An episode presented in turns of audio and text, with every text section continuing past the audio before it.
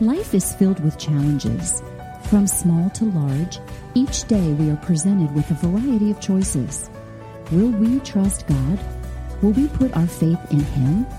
Or will we just simply get by, pushing ourselves to be better and stressing ourselves to try harder?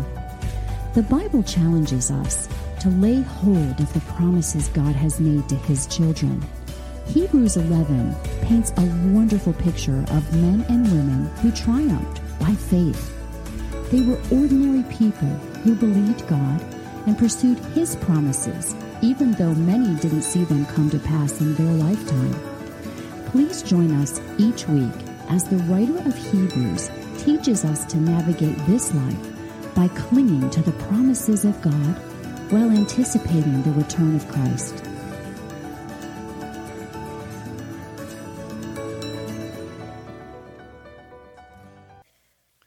Going to talk about divine intervention.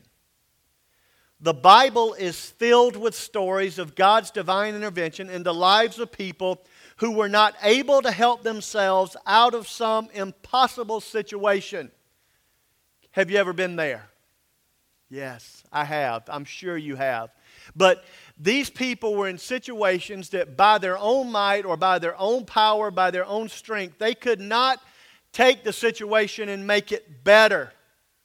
We could look at Noah and the ark, Joseph in Egypt, Daniel in the lion's den, his three friends in the fiery furnace, Ruth in her poverty, Esther as a leader of a nation, Elijah being fed by ravens, Paul in his miraculous conversion, Peter who walked on the water and was released from prison, and we could go on and on and on, talking about moments of divine intervention. But before I go too far into that conversation, let's talk about what divine intervention is. Divine intervention, simply put, is God intervening in the affairs of the world. Divine intervention can be God causing something to happen to rescue you. Divine intervention could be God not allowing something to happen in your life or in your world. You say, Give me a, a real example. God can intervene in your health, God can intervene in your finances. God can intervene, I truly believe, in the location that you are or you are not at, at a moment in time. For example, um, have you ever been going down the road and you were delayed and you were a little bit frustrated and you got down the road and there was a major accident? You think, wow, God intervened because if I had left when I thought I was going to leave, I would have been just about where that was at that moment. Have you ever gone through a physical ailment and God intervened on your behalf and He, he did something? And I'll give you an example in my own life. May the 5th last year, I fainted and I went to the doctor thinking, well, I just fainted, so I need to get stitches in my head. While I'm at the doctor to get stitches in my head, they said, oh, by the way, just uh, FYI, your colon has ruptured and we need to do this. It's an intervention. It's a moment that God steps in and He allows something for our good that if we're not careful, we look and go, oh, wow, I busted my head open. No, hallelujah, I busted my head open. Because He did that. That's divine intervention. So, divine intervention is God intervening on, the behalf of, on behalf of humanity with something that He allows or something that He may not allow in our lives. Now, this is where we have to be careful. This is the danger of thinking divine intervention. We look and we say, oh, wow, there's an open door. That, if that door is open, then it must be the road that God wants me to walk down. Well, can I tell you, I have walked down some roads that I thought, look, an open door, and it was the worst mistake I ever made in my life. What's the difference? Romans 12, 1 and 2. Romans 12, 1 and 2 would say, I want you to be able to prove what is the good and acceptable and perfect will of God. You can't look and say, Oh, I went there, and because the door was open and doors kept opening. Satan is powerful enough to keep opening doors if you're dumb enough to keep walking through them. You hear me? That is a true statement. He can keep opening doors. And you'll go, man, God must be happy with me. Look, here's another door. And pretty soon you have walked through so many doors that you're in such a deep pit that the only way you're out is truly divine intervention. So this morning we're talking about divine intervention. We're talking about what God does for us or what God does not allow in our lives, we're understanding that we can know and prove the perfect will of God because Romans 12, 1 and 2 says that we can know and prove the will of God. Why do we need divine intervention in our lives? There are occasions in every person's life when no one wants to help you. Did you know that? You are on your own. Nobody wants to help you. You can be jumping around and screaming, I'm here, I need help, and everybody else goes, So do I. And you are on your own. And you say, Well, that is an awful place to be. Not necessarily. If that place will lead you to Christ, it's the best place you could have ever been. And so David said it this way, Psalm 27:10, when my mother and my or my father and my mother forsake me, then the Lord will take me up. So understand, you can be in a situation and you can bemoan it. But it may be the very moment that God wants to intervene in your life to show you that He is all you need. Why do I need divine intervention? Because there are occasions when those who want to help may fail. You know what I'm talking about? Have you ever heard the phrase, well, they had good intentions? Man, they, bless their heart, they had good intentions. They wanted to help. But in all their humanity and in all their effort, they made it worse. And I need divine intervention because the human help may not be enough. There's occasions when it's beyond the ability of a man to help. Mom and dad, listen to me. If we always run of our, ahead of our children, wife, if you always run ahead of your husband, husband, if you always run ahead of your wife, and you smooth the consequences or you ease the pain, you may absolutely be taking away the thing that God wants to be there to get their attention, to bring them to their knees so that they will bow and call Him God and Father.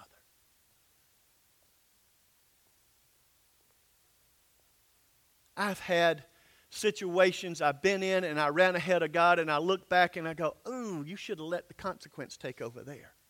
Or maybe that was not the thing to do, and I've had people run ahead of me and smooth the consequences out in my life, and the consequences would have been the very thing that would have made me bow before God. You say, Well, give me, show me that in the Bible. John 14, 6. I am the way, the truth, and the life, and no man comes to the Father but by me. Humanity cannot help the salvation issue. Only God brings salvation. Why do we need divine intervention? Our ability to help ourselves is limited.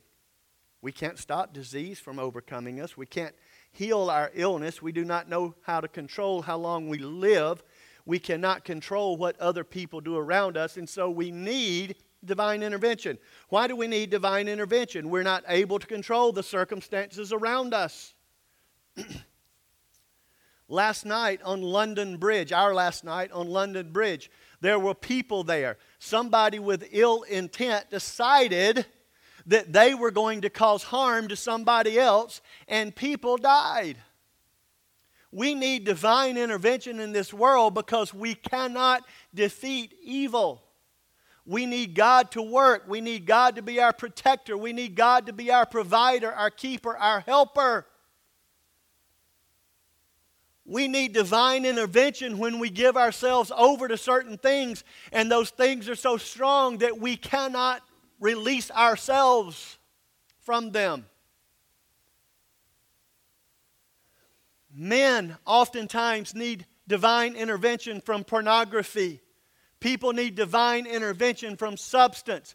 People need divine intervention from other things, but that is something that happens all the time. We need divine intervention. So, what I want us to do this morning is look at in our passage of Scripture, Hebrews 11, 29, 30, and 31. I want us to look at three situations where divine intervention took place and what we can learn from that. A.W. Pink, theologian from another day, said, How does God reward the diligent seeker? He does it by ministering to their every need, both eternal and temporal. God wants us to live by faith in His promises to provide for our everyday needs and help us in the difficulties we face in life. With that said, let's take our Bibles, turn to the book of Hebrews and verse 29. With the mindset of, Lord, help us to understand divine intervention. Hebrews 11:29 says, "By faith now let's go back to Hebrews 11:6 right quick. Hebrews 11:6 tells us without faith it is impossible to please God. Without faith it's impossible. You say, "Well, I don't have faith." Well, guess what? You can't please God. I have faith. You can please God. But without faith, it says in Hebrews 11:6, it's impossible to please God, for whoever would draw near to him must believe that he exists and that he rewards those who seek him. So let's go back to our verse. By faith, they passed through the Red Sea as by dry land, whereas the Egyptians, attempting to do so, were drowned. One example of divine intervention. Say with me, the Red Sea the, the Red Sea. Another example of divine intervention. By faith, the walls of Jericho fell down after they were encircled for seven days. Say it with me the walls of Jericho. That's the second example of divine intervention. The third, by faith, the harlot Rahab did not perish with those who did not believe when she had received the spies with peace. Say it with me Rahab. Red Sea, walls of Jericho, and Rahab the harlot. Very, very different circumstances, but one intervention divine intervention. So, the first thing that we see about divine intervention, for divine intervention to take place, divine intervention trusts God's word. Now, to read the account of the Red Sea, you'd want to go back to Exodus 14. Mark it down, read it later. But after God, here's kind of the story. After God had killed the firstborn son of every family in Egypt, Pharaoh told the people of Israel to leave the country. Now, you remember some other things that happened, and he'd said, let them go, and then he'd change his mind. Well, finally, after this happens, this catastrophic, horrific thing happens, he says, Get your people and get out of here. And so Moses organizes them, and some two million people begin this march away from Egypt and towards the promised land. And everything seems to be going okay until Pharaoh decides, you know what? I can't believe I let all those people go. Who's going to make the bricks? Who's going to build this? Who's going to do that? And he says, Men, get your weapons. We're going to get them, and we're going to bring them back. And so here the children of Israel, they're marching towards the promised land. They've got the Egyptians chasing them from behind, and they've got the Red Sea in front of them.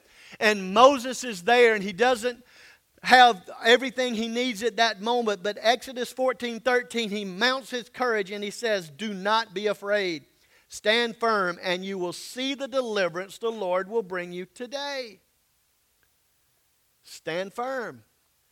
Divine intervention by faith. Stand firm and watch the deliverance that will come in your life from the Lord. There are times in your life that all you can do is stand firm. There are times in your life where all you can do is watch and say, God, if victory comes here, victory is going to have to come from you. The problem comes is that we begin to say, oh no, I can't trust God. If I don't hurry up and act, then something's going to fall apart. And God says, no, stand firm. Do you know what stand firm looks like? Stand firm is a position of where you're braced. You say, I am here and I will not move. I'm here. And God, if I perish, I perish, but I'm not moving because I'm going to wait on you. Because you are good and you are for me and you are not against me. So, God, I'm going to wait for the right person to marry. God, I'm going to trust you with my finances. God, I'm going to trust you with my help. God, I'm going to trust you and get up and I'm going to serve you this day. Divine intervention. What do we need? We need to trust God's word the people of Israel, by faith, walked through the dry land, trusting that God had parted the waters and would continue to keep them separated until they all cleared to the other side. They trusted God. The promises of God, we read it here, that God rewards those in Hebrews 11 6. Let's go back to it. It says that, it's, that it says to us, but without faith, it is impossible to please Him. For he who comes to God must believe. Now, hear me. Believe is not mental assent. Believe is not, oh, I know it in my head. Believe has a condition that we can quantify. It means to stand firm. It means to stand firm when my friends are making fun of me. It means to stand firm when my circumstances seem overwhelming. It means to not move because I heard from the Lord. But it says that if we will stand firm, if we will believe that He rewards us, we receive these promises by faith. Puritan John Trapp said, It is the nature of faith to believe upon God, His bare word. It will not be saith sense. It cannot be saith reason. It can be and will be saith faith. God said it, that settles it. Have you ever heard God settles it, I believe it? God said it, I believe it, that settles it? Terrible theology awful theology. God said it, that settles it. It does not matter what you believe. God is God. The belief, God said it, that settles it. I believe it. The scripture says you will be rewarded. That's a good way to say that. God settled it, said it, that settles it. I believe it, and the scripture says you'll be blessed. Faith trusts God's word. Another old dead guy said this some, some providence, like Hebrew letters, must be read backwards. We do not always understand why God wants us to do something, but He wants us to trust Him and walk by faith. Sometimes afterward, God reveals why, but not always. He does not have to answer our questions, He wants our obedience. It's kind of that child parent conversation. Hey, Mama, can I? No. Why? Because I said so. Because I said so and God is gracious to reveal His will, and there are times that He lays it out as, as plain as the nose on your face. And there are other times that He says, Oh, little child, just trust me and watch what I will do for you. Have you ever thought about the fact that the same path that led to life and freedom for the Israelites was death for the Egyptians? Same path. Same water, same direction. What was the difference?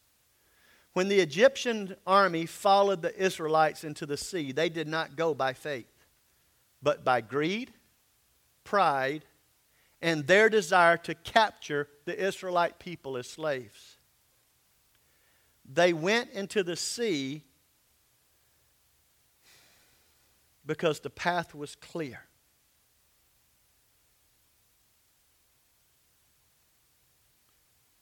But they were not looking to glorify God or obey God. They were looking for selfish gain.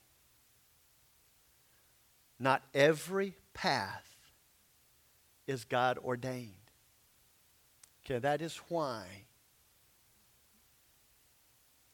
God ordained for your blessing. Let me, let me back up and say that a different way. Some paths will lead to our destruction. That is why the scripture says to, to know, to prove what is God's good and perfect and acceptable will. He wants you in the Word. He wants you leaning on Him. He wants you trusting Him. Because Satan can disguise himself as an angel of light. So, what's the application? I believe that what God has written in His Word is true. I believe or I will obey the Word of God as I make decisions so that God can bless them. I will obey the Word of God as I make decisions so God can, will bless them. I will continue to believe the promises of God, even if my circumstances seem impossible. So, the first thing about divine intervention, the person who can receive divine intervention, the person who can take advantage of, understand divine intervention, trust God's word. The second thing that we see in these passages, in these three examples, is that divine intervention, the person who's ready for God to work in their life, believes the impossible. Go back to verse 30 of chapter 11. By faith, the walls of Jericho fell down after they were encircled for seven days. The story of the walls of Jericho is one of the most famous stories in the Bible. It's the story of Joshua leading the people, which, by the way, were an entirely new generation. Remember? This first generation all had to pass away, all those who marched out of Egypt.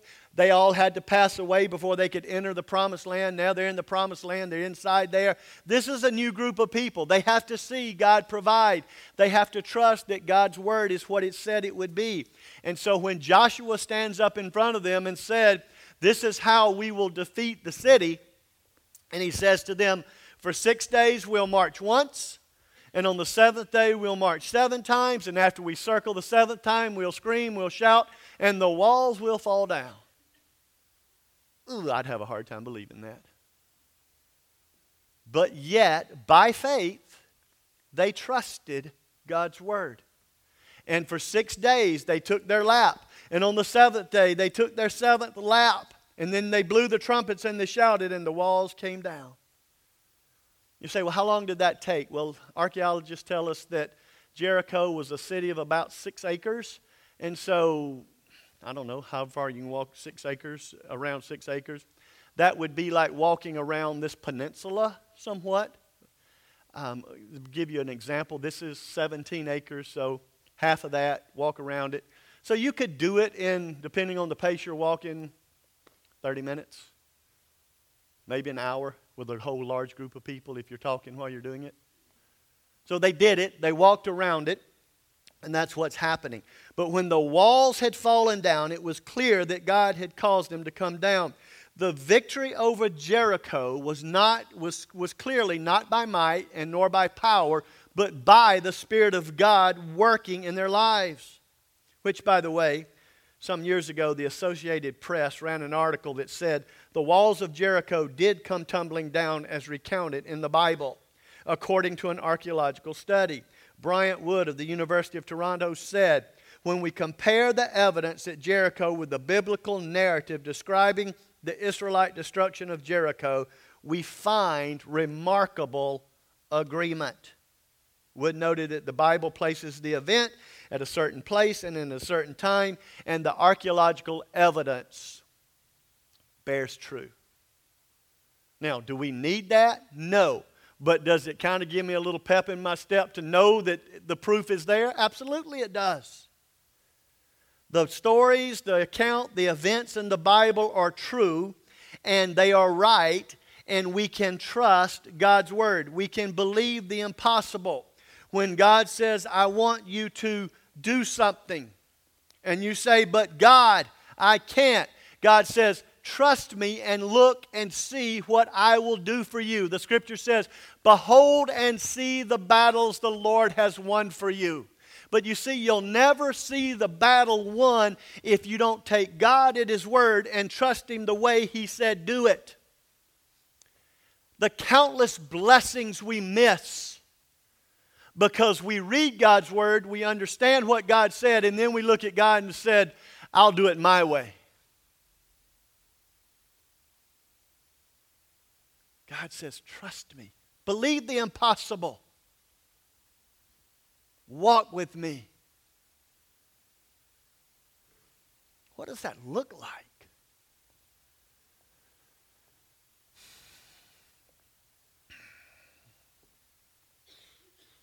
I can think of examples. Um, an example of trust me in relationships and see how I provide. Trust me in finances and see how I provide. Trust me in what you meditate on and watch how I will take over your life. True story. Preacher friend would never go to the movie and I can't tell you the number of times, at least in my head, I made fun of him. Thinking, well, you're just an old prude. Look at you. La, la, la, la, la, la, la, la, la. Or this or that or the other. And then one day you wake up and you think, wow, where am I dwelling on? And why did I dwell on that? And then you realize that whatever you put into your mind is what controls your mind. And if you put it into your mind, it controls your mind. Then you can understand, well, maybe that's why he made that choice. Maybe he was fighting a battle I didn't understand. Maybe he had something that was going on in his life that God told him to do it. And he did it, and God blessed him because of it. Now, I didn't leave here and don't leave here and say, Pastor said no, but go to the movie. That's not what I said. What I said was, I had a friend who said this, and I made fun of him. And now, later in life, I'm like, okay, maybe I get that. Maybe it doesn't make sense. Some of the things that God tells you to trust Him in may be something that nobody else in the world understands, but it was between you and Him. See, that's the difference between religion and relationship. Religion says this is what's good for everybody, relationship is tailor made just for you, right where you are. And if God speaks into your life, you trust Him in it because He says, I'm for you. Like nobody else can be. What's the application? Real faith is walking with God day after day, not just turning to Him whenever you face a crisis. Real faith, walking with God day by day, not just turning to Him when you're in a crisis. There are people that come to church only when life is falling apart. There are people that pray only when life is falling apart. There are people that read their Bible only when life is falling apart. And if that's the only time, it's better than no time. Don't get me wrong. But if that's the only time, you will always have a crisis relationship. It'll always be, oh no, I'm in trouble. God, what do you want me to do? It's called jailhouse religion. God, if you'll get me out of jail, I promise. Whew. And you see, jail's not just behind bars. Jail can be your mind. Jail can be what you're addicted to. Jail can be what you run to. Jail can be the idol that is the thing that controls your life and keeps you entrapped. God says, Come to me day after day. Man, it means having a, a quiet time. What's a quiet time? It means there's a time set apart in your life where you open the Word and God says in His Word, this is how you live life. It means that you bow your head and you say, Father, Show me. Father, I love you. Father, thank you. Father, direct me. God, Joy and I are not getting along today, and if we don't do something, we are not going to talk again. Lord, you got to show me how because we got to work together tomorrow. Now, we're, we are getting along fine, by the way. That was just an example. Now, her and Russell, they are not. So, y'all pray for them. no, I'm kidding. I'm kidding. But it really is that personal. Man, God, this is what's got me, and God, I don't want it to have me. And if you don't let me loose, I am not going to be free. It's calling out to Him. And man, that sounds so blah, blah, blah, blah, blah, because I've heard it said, but I'm going to tell you it is so true. Walking with God day by day, God rewards faithful obedience to His Word. Did you, this is what I understand that if you get lost in the woods, that after time you actually start walking in circles. You come back and you pass the same things and you go, I think I've seen that before. You have because your mind, your body takes you in a circle. The same thing is true in your relationship with God. When you lose your direction in life, you begin to walk in circles, and the things that tripped you up and the things that made you fall, Chris, are the things that'll keep making you fall. And you got to get away from those things.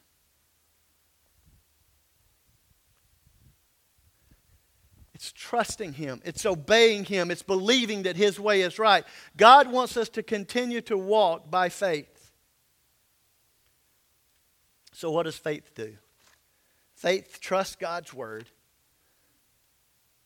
Faith believes the impossible. Faith risks one's life. Joshua chapter 2 is the story of Rahab. In verse 31, it says, By faith, the harlot Rahab did not perish with those who did not believe when she had received the spies with peace. I mean, can you imagine going home and telling your mama where you spent last night. Son, where'd you stay last night? Well, I stayed with old Rahab the harlot, mama, but really it was ordained of God. She's going to look at me like I'm a fool. I don't know. I love the sense of humor in the Bible. Why in the world would God choose her? But this is what it says in Joshua chapter 2. Now, you got to understand who Rahab is. She is a harlot. Yeah, that's a bad thing. All right, but not only that, she is a worshiper of pagan gods. In fact, in the, in the world, the culture that she lived in, she believed that you had to have a God for light, you had to have a God for night, you had to have a God for wind, you would have had a God for rain, you would have had all the gods, and uh, a God could only control one thing. But in Joshua chapter 2, verse 10, she says, We have heard how the Lord dried up the water of the Red Sea before when you came out of Egypt and what you did to the two kings of the Amorites who were beyond the Jordan. The Lord your God is above the heaven and the earth. Now, I mean, she came from a system that said one God, one control. But in her obedience, when she said, I will do this even though it's foreign to me, she said, Your God is over all of it. Man, and she was willing to risk her life for that God. It's a remarkable statement.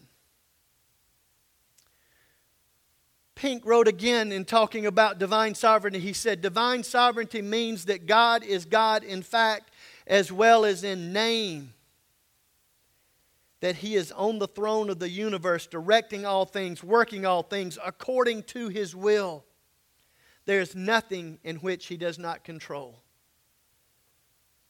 So when I tell you, and when the scripture tells you, and when God's Holy Spirit compels you to trust God with your whole life, you've got to understand you are trusting the one that is literally over all of it, and He can manage it very, very well.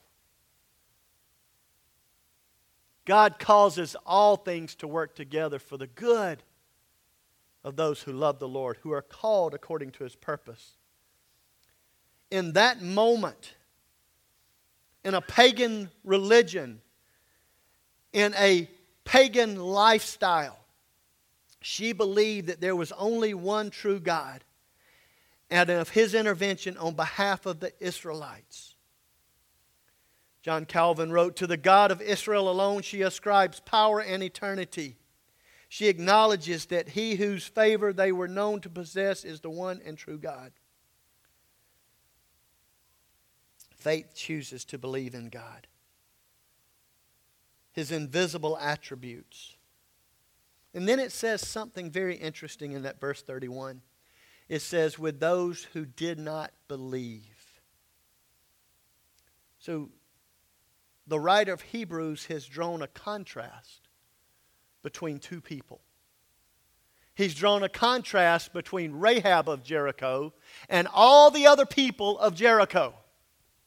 And he says the difference between the Rahab of Jericho and all the other people of Jericho is that she did believe.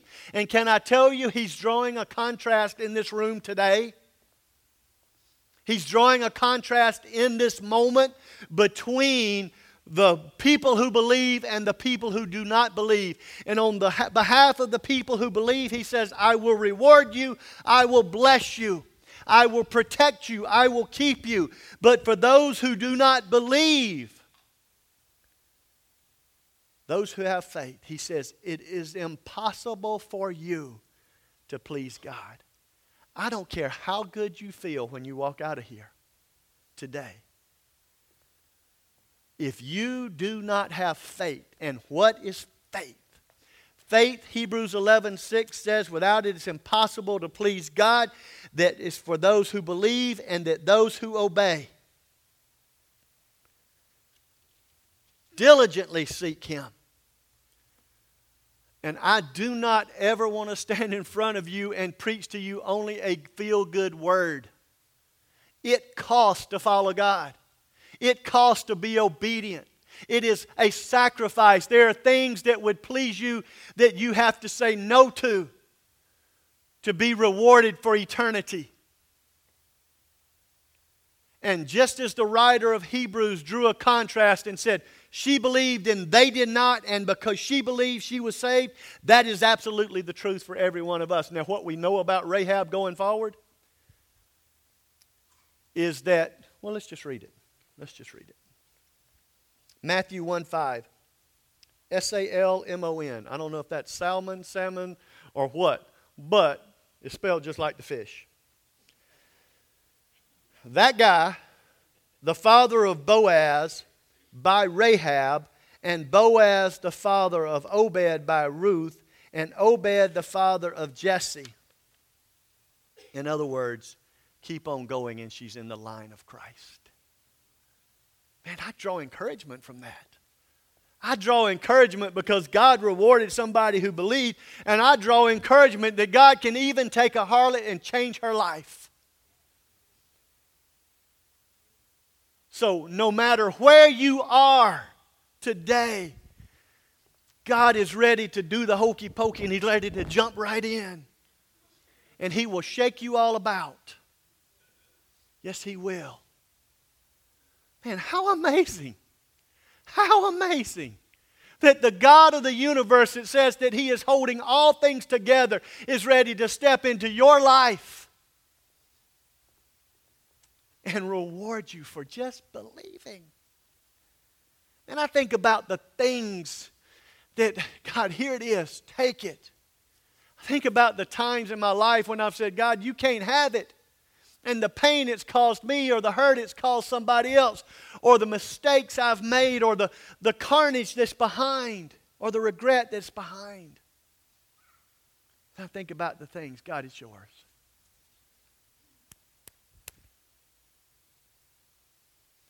See, you know, every, every message points to the gospel. Every message points to a decision. Every message points to are we going to be the Rahab who believed, or are we going to be the rest of the people of Jericho who did not and perished? So it, it absolutely starts with first the question of salvation. Are you born again? Have you trusted Christ to be your Savior? If you haven't trusted Christ to be your Savior, you got to start there because without that initial faith, it's impossible to please God. But then it's a day by day faith, it's a walking with God, diligently seeking Him faith that says, God, today take my choices and make them Guide them to be pleasing to you. God, take my life to a place that's honoring to you. And God, in my unbelief, help me. In my sin, forgive me. In my rebellion, transform me. And God just has a plan. And He says, He rewards those who diligently seek Him.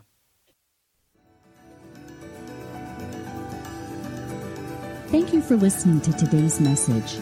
To learn more, to listen to messages and teaching from Pastor Chris, to contribute through online giving, please visit our website at mzbc.org. Thank you for supporting Mount Zion, where you are welcome, wanted, and needed.